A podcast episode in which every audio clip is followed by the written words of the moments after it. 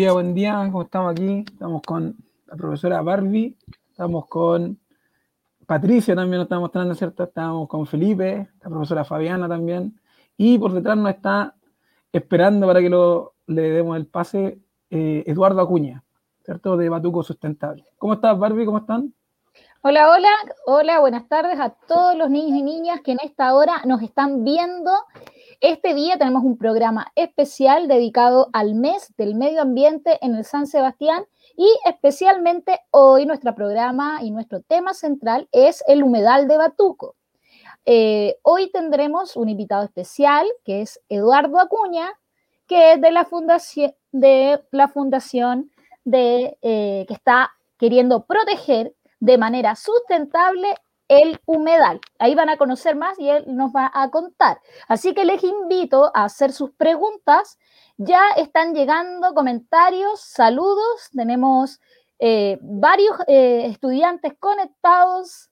Puedo nombrar algunos. Dayana, Fernanda Manserrat González, Antonella Campos, Amir, Guainate, María José Núñez. Ya tenemos varios chicos conectados.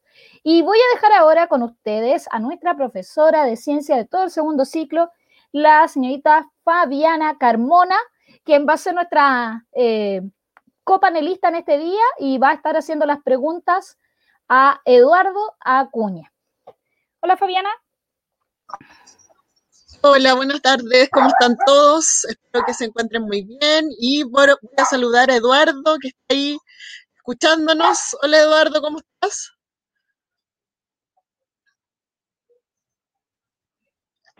Muy bien, ¿cómo están ustedes? Todos bien acá, todos muy bien.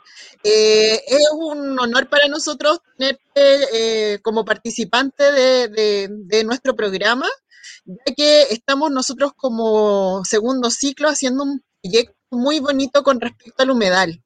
Ya eh, la idea es hacer conciencia a nuestros niños de, de ese patrimonio hermoso de la naturaleza que tenemos y que muchos ni siquiera lo conocen.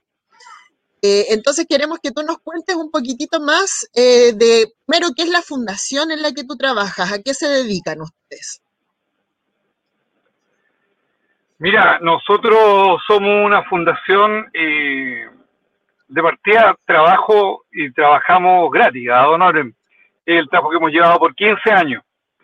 hemos hecho, hemos trabajado en educación, cultura, arte, distintas áreas, en la ciencia todo respecto a lo que significa el humedal de Batuco, la sostenibilidad y sustentabilidad de la comunidad también que reside en Batuco. Entonces, eh, ha sido un trabajo de vecinos, todos somos vecinos de la laguna de Batuco y tenemos un montón de gente que nos sigue, o sea, tenemos un, grupo de asociados a la fundación, de socios voluntarios de más de 120 personas, eh, tenemos un directorio que somos seis personas, cuatro activos, y la verdad que nos hemos dedicado en estos últimos años a la defensa del humedal de Batuco, dado el deterioro que ha tenido. Ahora una cosa importante a los niños, a la, profesora, a todos. El humedal de Batuco es un área geográfica gigante. Como sitio prioritario son 14.788 hectáreas. Llega hasta Quilicura, pero antes era aún más grande. Llegaba a la falda del Cerro Renca, llegaba Independencia con Américo de Vespucio y llegaba al aeropuerto Pudahuel. Por tanto, imagínense jóvenes niños lo grande y maravilloso que era. Entonces, frente a esa situación, poco a poco, los chilenos hemos, hemos ido imponiéndonos sobre este ecosistema hasta llegar a que tenemos cinco lagunas activas. La de Batuco, la de Puente Negro, la de Lagartija y San Luis y O'Higgins, estas dos últimas en Quilicura. Entonces, imagínense cómo habría sido antes. Por tanto, por lo mismo, hay que desarrollar un cuidado especial en él. Y hay que impedir que se continúe fraccionando y minimizando. Acá está el hogar del 30% de las aves de Chile. Por tanto, imagínense, pues, jóvenes, que dijera la autoridad que vamos a proteger su casa pero solamente vamos a proteger el baño o la cocina o solamente un dormitorio. Bueno, ¿dónde, se, ¿dónde van a estar entonces la vida normal de las aves y otros mamíferos. Por eso cuando uno habla de ecosistema, tiene que tener una visión sistémica, una visión desde arriba. Y a uno le tiene que importar dónde duerme el ave, dónde come el coipo, dónde se recrea, dónde procrea, dónde hace nido. Y todo eso para nosotros son 600 hectáreas. Y la autoridad hace poquito eh, tomó un expediente que lo achica el humedal, dejan, aprobando como santuario de naturaleza solamente 274 hectáreas. Y eso es más chico que la laguna de Batuco. Entonces, hay muchas aves que no viven en el agua. De hecho, los que anidan, por ejemplo, en los algarrobos, en los espinos, en los quillay, no anidan en el agua, no están en la rotura. Y los gansos andinos que bajan de la cordillera, que se llaman piuquenes, vienen de la cordillera y comen pasto, como a 300 metros de la laguna. Por tanto, por eso nosotros somos tan eh, pesados de repente y tan insidiosos con la autoridad para decirle que por favor aprueben 600 hectáreas. Porque si no, chiquillos, no va a haber ecosistema. Va a haber una hermosa poza con agua y cuando queramos ir a la laguna, no va a haber por dónde, porque todo el perímetro de la laguna va a ser loteado y vendido como lo está haciendo al, día de hoy. Y van a ser terrenos que si bien en la actualidad son privados, van a ser terrenos individuales. Va a ser muy complejo acceder al lugar. Por eso vamos avanzando, para que estas decisiones para que estas decisiones sean con visión sistémica y ese es un poco eh, el espíritu de, este proyecto que, hemos armado. Eh, cuando hablamos de medio ambiente y de cómo eh, proteger nuestro medio ambiente, por lo general nos fijamos en cosas súper macro, pero la laguna la tenemos al lado y es un lugar que es hermoso, pero que sin embargo ha sido descuidado. Vemos que hay casas construidas a metros de la laguna, vemos que hay empresas alrededor. Entonces, eh, es un poco la preocupación que como comunidad estamos eh, generando y un poco queremos investigar sobre sobre qué es el humedal y, cuál es la importancia biológica que tiene el humedal. Y eso me gustaría que tú pudieses contestárselo a los niños. Claro, mira, le, tiene varias cosas importantes el humedal. Por un lado, es un absorbedor de la huella de carbono de Santiago. ¿Y dónde lo absorbe? En la totora. La totora crece, crece, crece, y para crecer necesita, necesita CO2. Entonces va absorbiendo ese CO2, lo va fijando en el tejido vegetal. Por tanto, es, de mucha relevancia que exista totora. Incluso debiese haber un plan de manejo para la tala de totora de forma eh, sustentable, de manera que mm, la totora más fije CO2 a medida que va creciendo. Esa es una cosa. Por otro lado, es un núcleo frío, por tanto hay un movimiento de masa de viento importante. ¿Qué mayor importancia tiene eso en Santiago, hoy día totalmente contaminado? Otra cosa, recibe el 30% de las especies de aves nacionales. El 30%. Pero también hay zorros, hay quiques, hay coipos. Hace unos meses atrás anunciamos que andaba un puma y el puma entró a Batuco.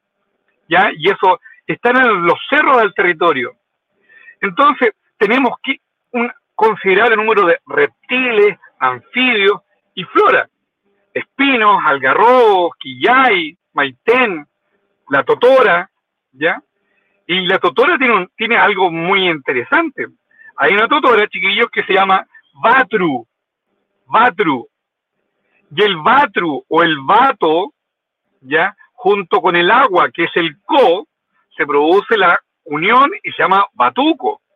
Entonces nosotros incluso tenemos nuestro nombre por Batuco. Además, otra cosa importante, este, esta gran cuenca ya es un plato, imaginemos un plato de agua subterráneo, que es lo que nos da soporte a nosotros para poder existir en la localidad. Si no estuviera la laguna Batuco, sería muy difícil que Batuco pudiese existir, no, no habría agua. Entonces tenemos que cuidar las fuentes de agua, chiquillos, tenemos que cuidar la naturaleza, tenemos que cuidar la naturaleza en todos sus aspectos. Cuando el abuelito, el tío diga, sabe que ir a cazar, agarren los chiquillos de las manos, de los pies e impidan que vaya a cazar. Si quiere comer un ave, que vaya al supermercado y se compre un pollo. Pero no vamos a cazar, a dañar flora nativa. ¿Ya? Hay mucha gente incluso que va a botar basura. Es terrible que voten basura en Italia. Porque la basura produce una cosa que se llama lixiviado. Y ese lixiviado, que es agua contaminada, porque la, el agüita lluvia pasa por la basura y después sigue hacia abajo, hacia la tierra. Esa, ese lixiviado llega a la napa subterránea. Entonces, tenemos que cuidarlo en su integridad. ¿Qué decir de aquellos personajes que andan haciendo incendios? El año pasado, en dos oportunidades, tuvimos, tuvimos problemas porque habían jóvenes que fueron a, incendiar la totora seca. Es descabellado, pero ocurre. Entonces, en la medida que hay buena gente trabajando, también hay gente que hay que enseñarle mucho para que ame su territorio. Aquí lo más valioso que tenemos que hacer es amar el territorio, tener sentido de pertenencia. La biodiversidad, chiquillos, no tiene propietario. Por mucho que hayan propietarios de terrenos importantes en el territorio, la biodiversidad es de todos. Y aquel que se quiere hacer dueño de todo, ojo, también tiene que ser responsable de aquello. Por tanto, si lo está dañando, no se queje cuando la autoridad después lo multe por dañar las especies nativas.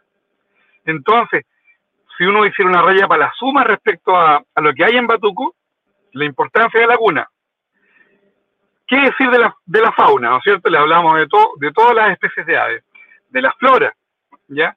del agua.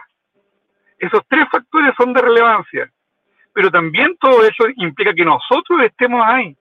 Y otra cosa importante, ¿sabían ustedes que en la parte poniente de la laguna Batuco estuvo, estuvo la comunidad inca viviendo?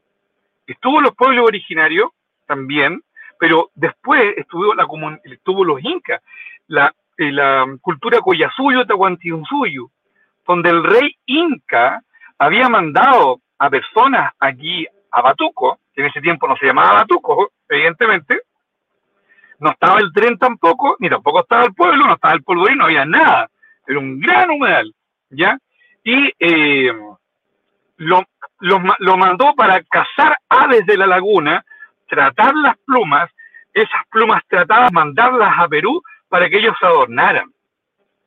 Y Pedro Valdivia tuvo que echarlos cuando una vez se hace dueño, de algún modo, en estas encomiendas que daban, se hace dueño de este territorio. Y no tenía por dónde echarlos, porque todo era agua. El estero Lampa, que lo vemos seco, era un río. Y la laguna de Batuco era gigantesca. Ni siquiera por, por, por Chicureo podían ingresar. Entonces ingresaron por un camino que se llamaba el Camino del Medio, que todavía en Polpaico hay una, hay una plaquita de cerámica que dice el camino al medio. Por ese camino al medio, estos incas que vivían en Batuco y otros en Polpaico y en Quillote incluso, caminaban y llegaban hasta la Vega Central. ¿Por qué? Porque para ellos ese era el gran tambo. Era un tambo, que era como una especie de supermercado. Después se montó la Vega en ese gran tambo. Pedro al día por ese camino entró, ya por un camino que llaman camino al medio, llegó al punto y los pudo echar lamentablemente. Y en ese camino al medio, ustedes todos los días lo ven, ese camino Inca, porque ese camino Inca es la actual línea férrea que llega a la estación Mapocho al lado del Gran Tambo, que es la Vega Central. Entonces en el territorio chiquillo hay mucha, muchísima historia. Entonces, ¿cómo no quererla? ¿Cómo no amarla? ¿Cómo no empoderarse de ella? Por más que nos quieran vender muchas veces una cultura ajena a, nuestra, a, nuestra, a nuestro día a día, tenemos que ir viendo alrededor todo lo que tenemos. Hay, hay poetisas, hay cantores populares, tenemos de todo. Y además, un humedal, un humedal gigante que tentativamente la próxima semana nosotros vamos a ir de nuevo al Ministerio de Medio Ambiente a dejar otro documento para que por favor la ministra nos haga caso eh, y se nos declaren 600 hectáreas. Cuando digo nos haga caso, somos nosotros el directorio, pero son como cuatro universidades que están atrás de nosotros. Y además, con toda la problemática que se generó en Batuco, nosotros empezamos a llamar por teléfono a otros amigos de otros humedales que protegen a otros lados y creamos la red plurinacional de humedales, que es una red de más de 300 personas, de más de 50 organizaciones, que estamos defendiendo los humedales de Arica a Tierra del Fuego. Entonces, lo que, nace, lo que nace acá, y, y de algún modo lo que, lo que les quiero transmitir a los chiquillos, es el hecho de que uno tiene que estudiar para poder saber qué está defendiendo. Esto es por sentimiento, por amor, sí, pero hay que saber lo que uno está defendiendo. Pero además hay que hacer redes, hay que educar a los demás amigos, hay que hacer acciones por el bien común y defender lo que a ustedes los motive. Los árboles, los ríos, los humedales, los animales, ustedes verán. Pero lo que uno puede transmitir acá es el hecho de que hay que apropiarse del medio ambiente para potenciarlo, para que sea, para que exista, para que florezca. Y este cambio climático, ver si podemos torcer la mano al destino y ojalá pudiésemos cambiar esta curva. Eso como, como mensaje. Muchas, muchas gracias por ese mensaje. Mira que en realidad, bueno, de, nosotros como profesores de ciencia una preocupación inmensa eh, lo que está pasando con el medio ambiente y lo que está pasando con nuestro medio ambiente próximo, ya que, que es nuestra laguna. Eh, vamos a invitar ahora a uno de nuestros estudiantes destacados, eh, Felipe Lara, que él también eh, quisiera hacerte algunas preguntas, ¿ya? Entonces vamos a invitar a que ingrese Felipe para que pueda también interactuar contigo y, que nos pueda seguir contando esto que es tan interesante para nosotros y que también nos, nos lleva a hacer conciencia. Y también te cuento, ellos están haciendo este proyecto de investigación, entonces todo esto que tú nos has contado les va a servir muchísimo para ese proyecto. Dame un ratito, no sé qué pasa. Ya, ahí sí, ahora sí, ahora, volví. Sí. Y eh, mientras eh, hacer una consulta con respecto a todas las fábricas ahí como alrededor. ¿Cuál es el efecto nocivo que están teniendo esas fábricas para el, humedal propiamente tal? Mira, acá, han, acá hay, varias, hay varias alteraciones que se han generado al territorio, varias. Y con Cerámica Santiago, con la Carbonera y con, Sanitaria, con empresas agrícolas, hemos conversado con todos y cada uno tiene cierto nivel de responsabilidad. Eso es ineludible, eso es así. Tanto así que el Consejo de Defensa del Estado ha, ha hecho juicios ha tenido que llegar a acuerdos con ciertas personas acá en el territorio, por lo menos con tres, para que dejen vivir al humedal de Batuco, a la laguna de Batuco. Eh, indudablemente que las perforaciones que hay alrededor, por ejemplo, hacia la hacia área sur de la laguna de Batuco, esos tremendos hoyos que son los pozones, esa agua que está ahí son vasos comunicantes de la laguna de Batuco, no es agua que, que florezca de otro lado. Por tanto, sí existen eh, situaciones complejas ambientales ahí y que en algún minuto la autoridad va a tener que tomar carta en el asunto. Cerámica Santiago ya está en Batuco, antes estaba alejada, ya está en Batuco, la población se ha ido moviendo hacia esos sectores y creo que es muy probable que en un futuro próximo, 10 años, eh, tenga que haber un cierre de un proyecto minero de minería no, metálica.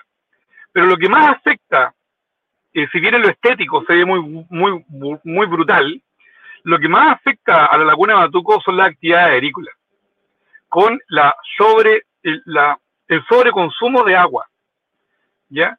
Eh, tuvimos hasta hace poco un señor que traía agua del estero sin nombre, un estero que alimenta la laguna de Batuco, y eh, nos costó mucho tiempo que la autoridad indicara que no podía sacar más agua.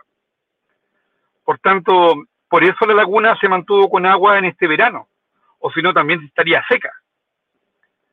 Han pasado muchas cosas, la historia es súper larga, eh, pero nosotros los jóvenes, a los niños, tratamos de contar la historia de la naturaleza, la historia bonita, porque también así como hay una historia bonita, hay una historia dura, que respecto a cómo el poder económico territorial ha querido amedrentarnos todo el tiempo. Pero eso no, no queremos ir a eso. Lo que queremos manifestar a los jóvenes, a los niños, es que tienen una alternativa de desarrollo sustentable en el territorio. Y podemos ser el próximo, no sé, el próximo Pomaire, por ejemplo. podríamos cambiar la economía con un polo de desarrollo económico distinto, con, con, con toda la belleza que tiene el territorio nos podríamos dirigir a ese punto y generar un Pomaire, generar un poquito de los dominicos, generar otra estructura. Hay muchos fotógrafos que viven acá el territorio del extranjero y también podríamos hacer algo con ellos. En fin, hay muchas oportunidades y indudablemente tenemos que desarrollarlas. Y ahí, bueno, espero que la industria se adapte, espero que la industria se adapte para que mm, Batuco siga siendo, siga existiendo. Que ese es el tema. Una consulta con respecto al trabajo que ustedes han hecho. ¿Cuáles son como las medidas de conservación en las que ustedes han trabajado así de forma concreta? ¿Cómo esto puede traspasarse también a la población de Batuco? Mira, básicamente hemos estado en distintas mesas de trabajo con la autoridad. Desde el 2005-2010, por ejemplo, estuvimos cinco años sentados en una mesa de trabajo que se llama Plan, Plan de Acción Humedal de Batuco, que el 2010 concluía con que el humedal de Batuco iba a ser santuario y no lo hizo. De ahí para adelante nosotros hemos tratado de informar a la comunidad todo el tiempo lo que está ocurriendo. A cada estudio de impacto ambiental que hay en el territorio, nosotros participamos de manera de defender el bien común del territorio. ¿ya? Eh, si bien la gente de Batuco, los temas ambientales le están interesando, no le, está, no le interesaba de la forma que le interesa actualmente hace 10 años o 15 años son los últimos cinco años en que la cosa ha ido cambiando. Y por eso gente se ha ido sumando. Ahora en el territorio, nosotros, por ejemplo, en la parte norte de la Laguna de Batuco, hicimos un centro ecológico. De nuestro propio bolsillo, compramos un par de parcelas e hicimos un centro ecológico donde hacemos actividades como Fundación Batuco Sustentable. Y ahí impartimos talleres de todo tipo. Hemos hecho talleres de huertas familiares, de, de, propagación de especies nativas, eh, talleres de arqueología, de historia, etcétera. Entonces, eh, es un constante el que estamos haciendo. Ahora, ¿de qué nos hemos alejado? Nos hemos alejado de grupos de poder que han participado de ciertas acciones donde nosotros inclusive vemos vetos o visos de corrupción. No queremos participar de aquello. De hecho, en muy pocas oportunidades, eh, si bien una, hemos recibido fondos de otras personas, por lo general somos independientes, y no porque tengamos recursos económicos importantes, sino que somos independientes porque preferimos mantener esta independencia. Ahora, hemos llegado creo que a la mayoría de los colegios de Batuco a la laguna, y nos falta San Sebastián. Así que cuando pasemos a fase 3, indudablemente tienen que ir todos los cursos, hay en, varios, en varias oportunidades, y hacer talleres, y los, los niños es distinto explicarle cómo es un árbol a mostrarle el árbol. Es distinto mostrarle, mira, acá hay un trozo de cerámica inca, a ver dónde está la cerámica inca y dónde vivieron. Entonces, eh, hemos hecho muchas acciones, innumerables acciones, eh, y, la verdad que, ¿para qué decir también innumerables denuncias, innumerables demandas a, a otras personas que han provocado daño? Muy bien. Voy a, voy a pasarle, darle el paso a Felipe, que también quiere conocerte y quiere hacerte unas preguntas, que es, uno de nuestros estudiantes, ¿ya? Ya. Hola. Hola. Eh, bueno, eh, un gusto conocerlo también y me gustaría saber, o sea, hacerle una pregunta sobre la laguna, que es por qué hace años pasados, por así decirlo, entre abril y mayo estuvo seco la laguna, pero en estos momentos tiene agua. O sea, ¿qué cosa afectó a la laguna en esos momentos? La laguna se ha secado durante el verano, más o menos desde el 2010 en adelante. La laguna también años atrás también se secaba, ya, pero se secaba por efecto de no lluvia, no de sobreexplotación del agua. Eh, la laguna se estuvo secando porque aguas arriba de la laguna, hacia un sector que se llama Santa Inés, Santa Sara, ya Santa Sara más que nada, eh, hay un agricultor que tenía derechos para uso del agua de una planta de agua servida que está en el sector, que se llama la cadellada. Y nosotros eh, creemos que esos derechos fueron de algún modo tergiversados. Y luchamos para que eso no fuese así. Y la autoridad hace poco tiempo le pidió a la planta de agua servida que eh, generara rápidamente un punto de descarga distinto estaba dentro de un estudio impacto ambiental que tenía que hacerlo, pero se demoraron mucho, y lo generaron ese punto de descarga de agua de la, de la cadellada, y este señor no pudo cambiar su punto de captación de agua. Por tanto, el agua, más o menos, por ahora son como 150 a 250 litros por segundo que están entrando por el estero sin nombre a la laguna de Batuco. Esa agua no estaba antes. Esa agua era mm. usurpada, por así decirlo, durante los meses de verano, primavera, verano. Ahora no, ahora está llegando.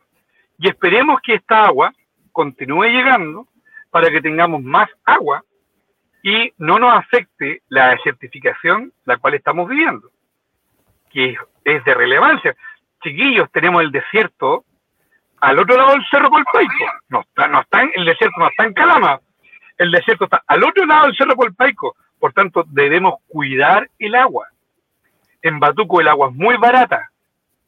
Por lo mismo hay que cuidarla, porque si no van a matar la gallina de los huevos de oro, se va a acabar el agua, va a venir una empresa sanitaria y va a vender el agua al precio sanitario. Así que la pregunta, si te la respondo, es esa. ¿Ah? Ahora hay mm. agua, antes no había agua. ¿Por qué? Porque mm. agua de arriba, se consumía el agua. Ok, me entiendo. Muchas gracias.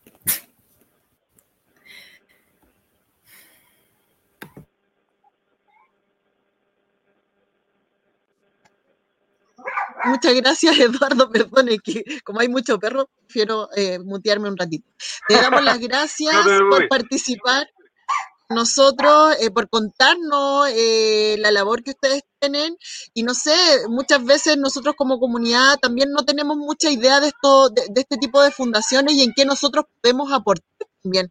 Que desde nuestra visión como de, este entorno también, eh, muchos, yo creo que muchos de nuestros niños hoy día van a quedar con esa espinita de, de pucha, ¿y yo cómo puedo ayudar? ¿Es posible que de ellos desde de ustedes como Batuco Sustentable pueda haber un enganche para que ellos puedan también participar?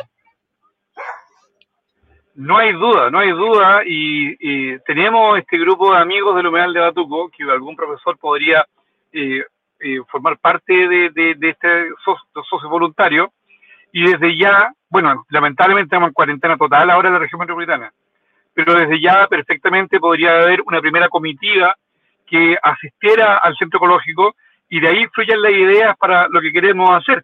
Nosotros no queremos imponer nada, lo que si ustedes tienen alguna idea de desarrollo educativo y lo podemos implementar allá, fantástico, y nosotros les entregamos todo lo que eh, sabemos y, y, vamos caminando, tenemos tiempo, tenemos tiempo para hacer cosas. Así que creo que mm, es una bonita manera de partir este, este camino que vamos, espero, llevar adelante con el colegio. Ya, pues nosotros genial, felices de poder participar y apoyar en la causa, ¿ya? Así que te damos las gracias por tu tiempo, sabemos que estás súper ocupado y te diste este espacio para poder compartir con nosotros, te lo agradecemos enormemente y por presentarnos este proyecto tan lindo que ustedes están desarrollando en La Laguna. Muchas gracias. Ya pues, no, cuando gusten, no, lamentablemente el día tuve que volar para varios lugares y se me hizo corto el tiempo, pero para la próxima oportunidad, y si salimos, llegamos a fase 3, por favor, al tiro, piensen ustedes en ir al centro ecológico. Ya, ya genial. Muchas gracias.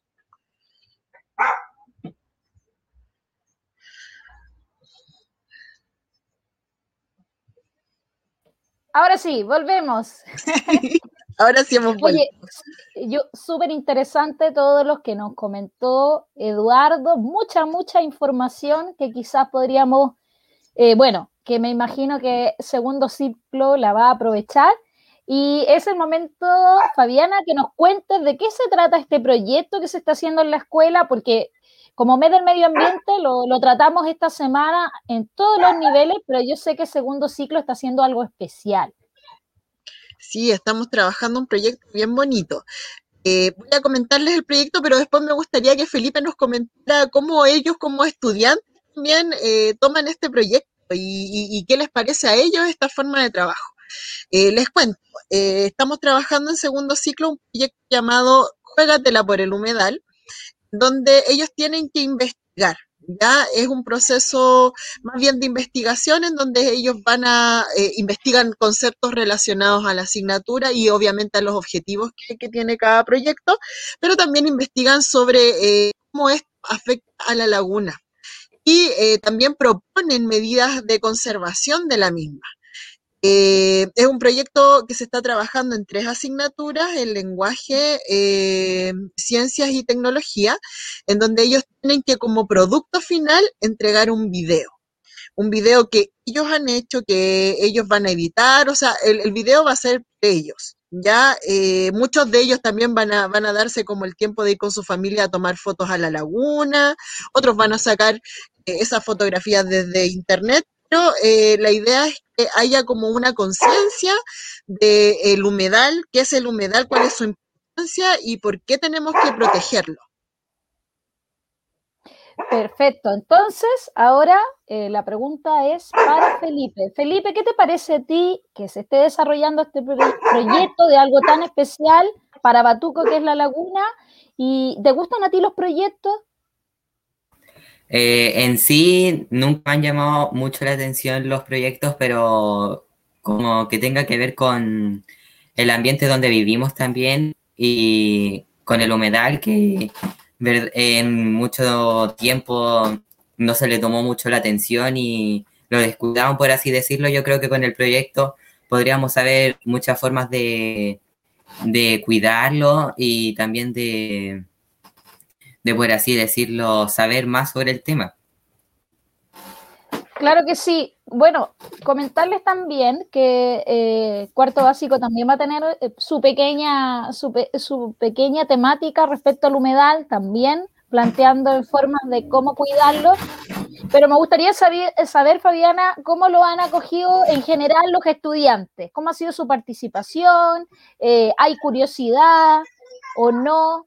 Antes de eso sí, le voy a pedir a todos los estudiantes que nos están viendo en esta hora, que han ido al, al, humedal, que nos cuenten, que nos cuenten si han ido, si han ido con su familia, qué actividades han desarrollado para yo poder, eh, poder comentarlo, ¿ya?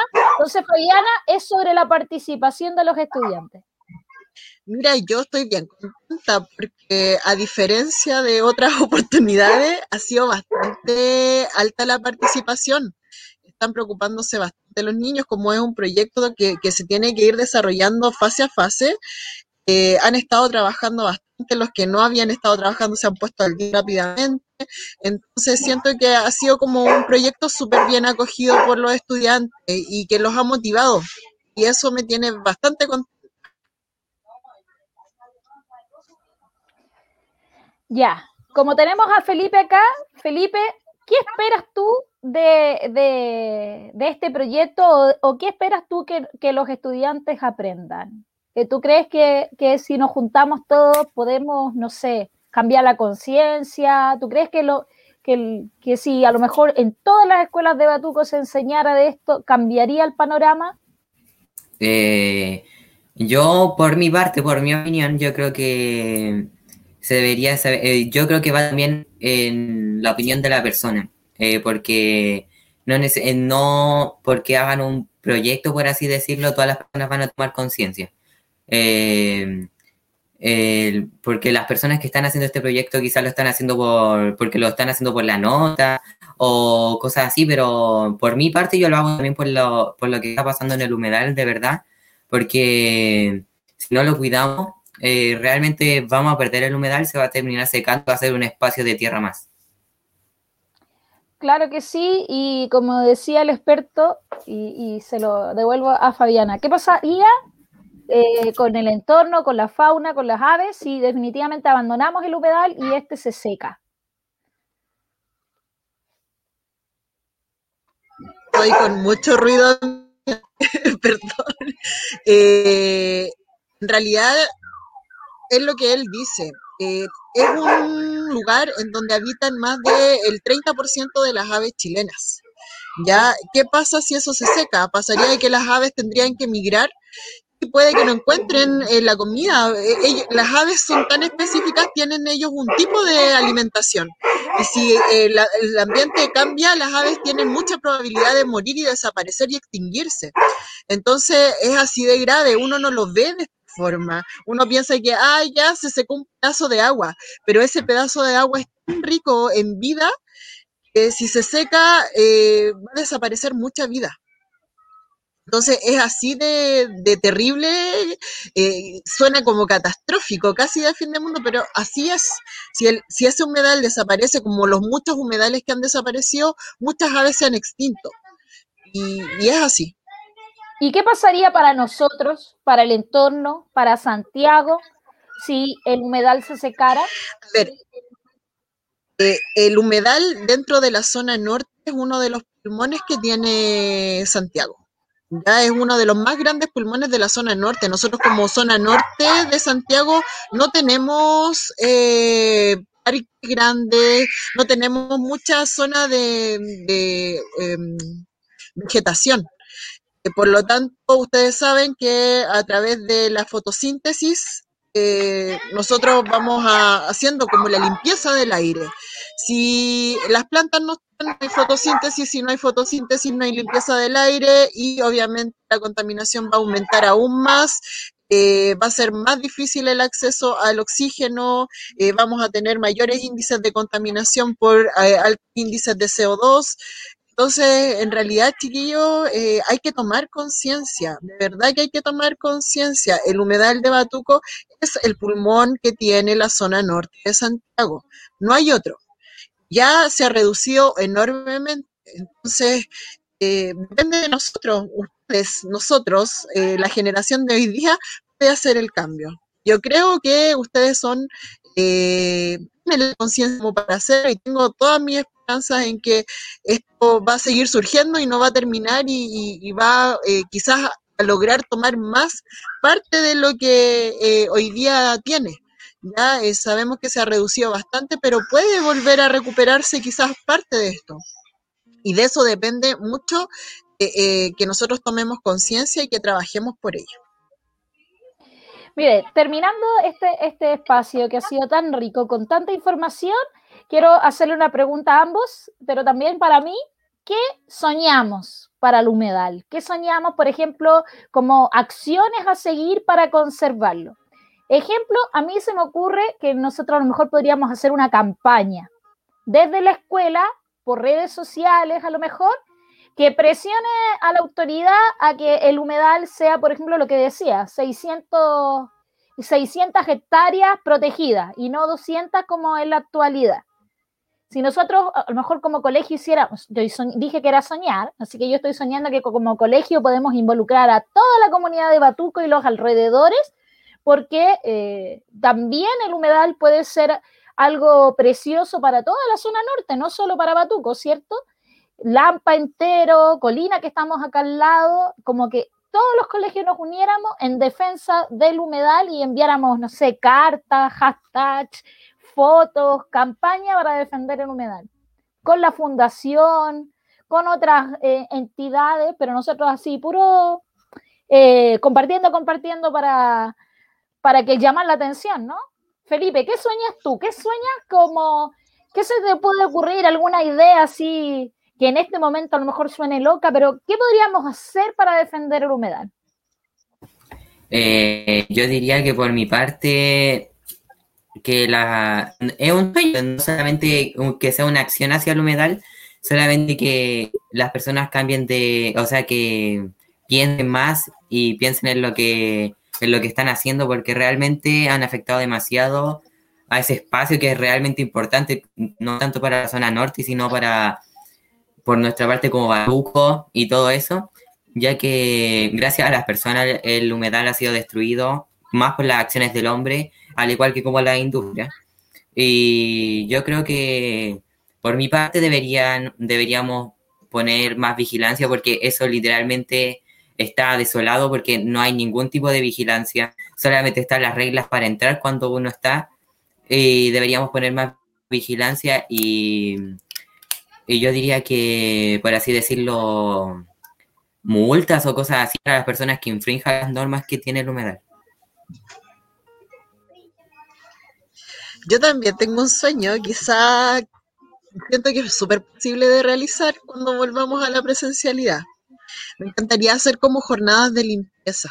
Siento que cuando uno hace ese tipo de cosas, toma más conciencia, porque se da cuenta de la basura que uno genera y, de cómo podemos eh, ayudar en este, en este ya el basural en algún, o sea, el basural, el humedal se convirtió en basural en algún momento. Hoy en día eh, todas estas fundaciones han ayudado a que eso eh, un poco se mitigue. Aún así, uno va al humedal y encuentra basura por todas entonces, quizás hacer eh, jornadas de limpieza del humedal y poner cartelitos de no botar basura, así como con eslogan que sean como entretenidos, como llévate tu basura, no sé. Cada uno tenemos un montón de niños muy creativos. Así que creo que podría ser, eh, a lo mejor no es tan sueño, yo creo que podría eh, ser posible en algún momento. Bueno, tengo en el chat varios que han pedido saludos. Eh, ha estado participando Ian Guainate, Fernanda Montserrat González del cuarto, saludos para Luana también. También tenemos comentarios de Catherine Ortega, dice que bellos sueños, estamos muy cerca de hacerlos realidad. Patricia Urbina dice, sueño que la nueva constitución proteja a todos nuestros recursos naturales Envíenos en, su sueño. Dice, ¿qué soñamos para nuestro medal de Batuco? Sueño que debemos, que llevemos bolsas, dice. Que llenemos bolsas. Claro, con las bolsas de basura. Claro que sí. Entonces, eh, terminando este, este, este día y súper contenta porque ha sido muy rico, todo lo que se ha dicho ha sido muy productivo, conocer sobre el humedal, conocer la historia del humedal.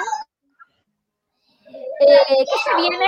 ¿Y ahora qué se viene para el medio ambiente? Ahora se viene recicla, reutiliza y Siempre se me olvida la última. Reduce, reduce. Muy bien. Claro que sí. Para la siguiente semana, las dos semanas siguientes que vienen, tenemos eh, los días lunes actividades en nuestra escuela que van a estar tratando las tres R. Con el profesor Camilo, que también eh, pertenece al equipo de ciencia, la profesora Fabiana y yo que les habla, hemos preparado actividades para todos los niveles para que podamos reducir y así cuidar el agua, cuidar la electricidad, cuidar eh, todas las formas de energía en nuestra casa, reducir el uso de plásticos. De acuerdo a las edades, en cada nivel, todos podemos ayudar y aportar. Y también tenemos para las siguientes semanas el recicla y reutiliza, que va a estar súper entretenido, tía Fabiana, ¿te cuento por qué? ¿Sí? ¿Qué cuéntame, cuéntame? Sí, estaba muteado. Sí, porque el tío Camilo encontró unas ideas súper interesantes de cómo reutilizar eh, material de desecho y convertirlo en cosas entretenidas. Y lo más entretenido que podemos hacer es que en familia vamos a hacer juguetes, vamos a hacer, bueno, obviamente para segundo ciclo están eh, otro, otro tipo de artículos útiles, pero para primer ciclo y pre-básica, la idea es que podamos hacer juguetes en familia, ya que vamos a estar encerrados, la idea es que lo pasemos bien con lo que tenemos y seamos súper resilientes en esta, en esta, afrontando este tiempo en casa y entonces tengamos juguetes nuevos a través del, de reutilizar material desechable. Y con eso eh, nos estamos tía Bárbara. A mí me parece fantástico, fantástico. Es una buena manera de que desechemos, o sea, de, de que dejemos de botar basura y que podamos reutilizar lo que ya tenemos y convertirlo en algo entretenido. Oye, acá en el chat estoy leyendo cosas muy bonitas. Sueño un humedal sin contaminación. Todos somos batucos. Mm. Ah, todos somos de batuco. Todos somos el humedal. Sería un buen hashtag. Sí. Tenemos que defenderlo, ¿cierto? Y Felipe, para, eh, me gustaría darte este espacio para despedirte también. Te agradecemos mucho, mucho tu participación. Nos encanta que puedas estar con nosotros y si, y si quieres volver, estás pero muy, muy invitado. Invitadísimo. Eh, para mí realmente fue lindo estar aquí porque, porque representa, así, por así decirlo, a los estudiantes. Es bueno saberlo para que las personas también tomen conciencia y también sepan más su- información sobre el humedal. Excelente, te agradecemos. Increíble tu participación. Y Fabiana, No, yo también le agradezco. Oh. Fabiana, nos seguiremos viendo, ¿cierto? Nos seguiremos Sí, viendo nos vemos en, en el siguiente programa, en la próxima edición de este programa, de los programas especiales durante el mes de medio ambiente. Le vamos a enviar un, un saludo especial a Claudita Marín, nuestra, nuestra a Claudia Marín como quien coordina este equipo de ciencias y que nos da siempre su apoyo en todas las actividades. Un besito, un saludo especial para ella. Mauro, Y terminamos ya, estamos Gracias, terminando. Ma- ya, gracias al nos tío Mauro a- también, que está ahí en los controles. Mauro está en los controles el día de hoy y Patricio en la calle. Patricio también corresponsal. comentando. No, claro, no hicimos el corresponsal en la sala, pero, pero muy bien, muchas gracias. Se, se aprecia mucho el, el tiempo que se, que se dan para hacer esto, por lo menos yo lo disfruté bastante. Así que eso, no sé cuándo va a ser la próxima vez que vamos a hacer algo como esto, pero ya va, se va, va a Durante- el mes, durante este mes tenemos varios programas más, así que ahí vamos a estar revisando. Y muchas gracias a todos los am- estudiantes, eh, los niños y niñas, jóvenes que nos enviaron sus saludos, que estuvieron participando. Eh, aquí todavía están hablando acerca de que quiénes son los que eh, dañan el humedal, los humanos, las empresas. Eh, ¿Qué más? Deben venir grandes cambios para mejorar, dice ahí Pong 2728. Perdón si no lo leo bien, porque es Oxpun 2728. Y mil trillones de saludos especiales para la tía Bárbara, dice la, la Fernanda. ¿Qué más? Y Dayana Guainate también sus eh, saludos. Eso. Entonces ahora nos despedimos. Fue un súper programa dedicado al humedal de Batuco. Chao, chao. Chao, chao. Chau, chau.